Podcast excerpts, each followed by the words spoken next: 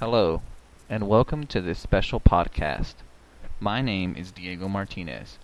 Our topic is the integration of technology for student engagement, and I am speaking with Blanca Martinez. I have a few questions I would like to ask you. First off, how do you use technology in your classroom?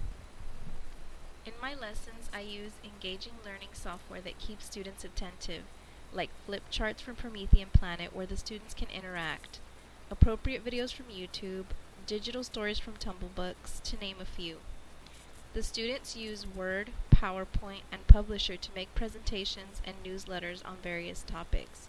I have also shown them how to use presentation applications on the iPad. We use it quite extensively, and I have to say there isn't a day when we don't use technology. That sounds like a lot of work and a lot of time involved to teach the students how to use these technologies. How do you manage your time so everything that you need to get everything you need to teach gets taught? Good question, Diego, and you're right, it is time consuming. But once they get it, they don't forget, and students are so much more adventurous than adults with technology. They pick things up fast and learn things on their own, just driven by curiosity. My advice is invest the time and incorporate what you're teaching. Can you tell us more about incorporating what you're teaching? Give me a brief overview of a memorable lesson you taught where technology was heavily involved. Okay, sure. Well, not long before the break, we were reviewing fractions. The students had to find, draw, and explain a fractional part of something and explain how it was a fraction.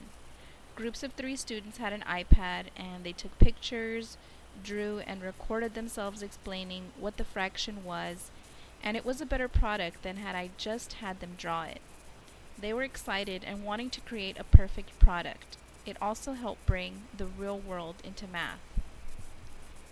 Do students perform better when they are allowed to use technology? Definitely. They work harder and it allows them to think outside of the box. Maybe they couldn't draw something or show something, but now with the laptop they can. They are also more eager about sharing what they created. Technology doesn't care whether you can't draw or have messy handwriting. It allows students the freedom from the pencil. Last question. Do you think technology is going to benefit these students in the long run? Of course. Technology is the present and the future. The students have to adapt and be comfortable using technology if they're expected to compete in the world. The students I teach don't have internet or computers at home, yet they are completely proficient at using them. I feel very proud of that.